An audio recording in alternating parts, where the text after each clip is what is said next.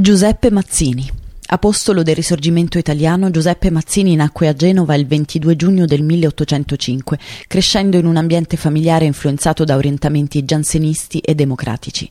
Arrestato nel 1830 per la sua attività cospirativa, fu portato nella fortezza di Savona e al processo fu assolto per insufficienza di prove, ma scelse l'esilio e così partì per Ginevra e Marsiglia, dove rimase in casa di Giuditta Bellerio, vedova di Giovanni Sidoli, un altro carbonaro, che sarà l'unica donna veramente amata da Mazzini.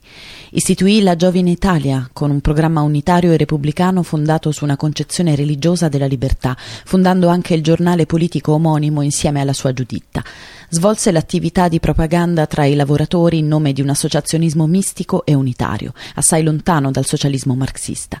Nel 1870 tentò una sollevazione repubblicana in Sicilia, ma scoperto fu arrestato mentre stava per sbarcare a Palermo e rinchiuso a Gaeta. Liberato per amnistia, trascorse i suoi ultimi anni a Pisa in casa di un antenato dei fratelli Rosselli sotto il falso nome del dottor Giorgio Brown.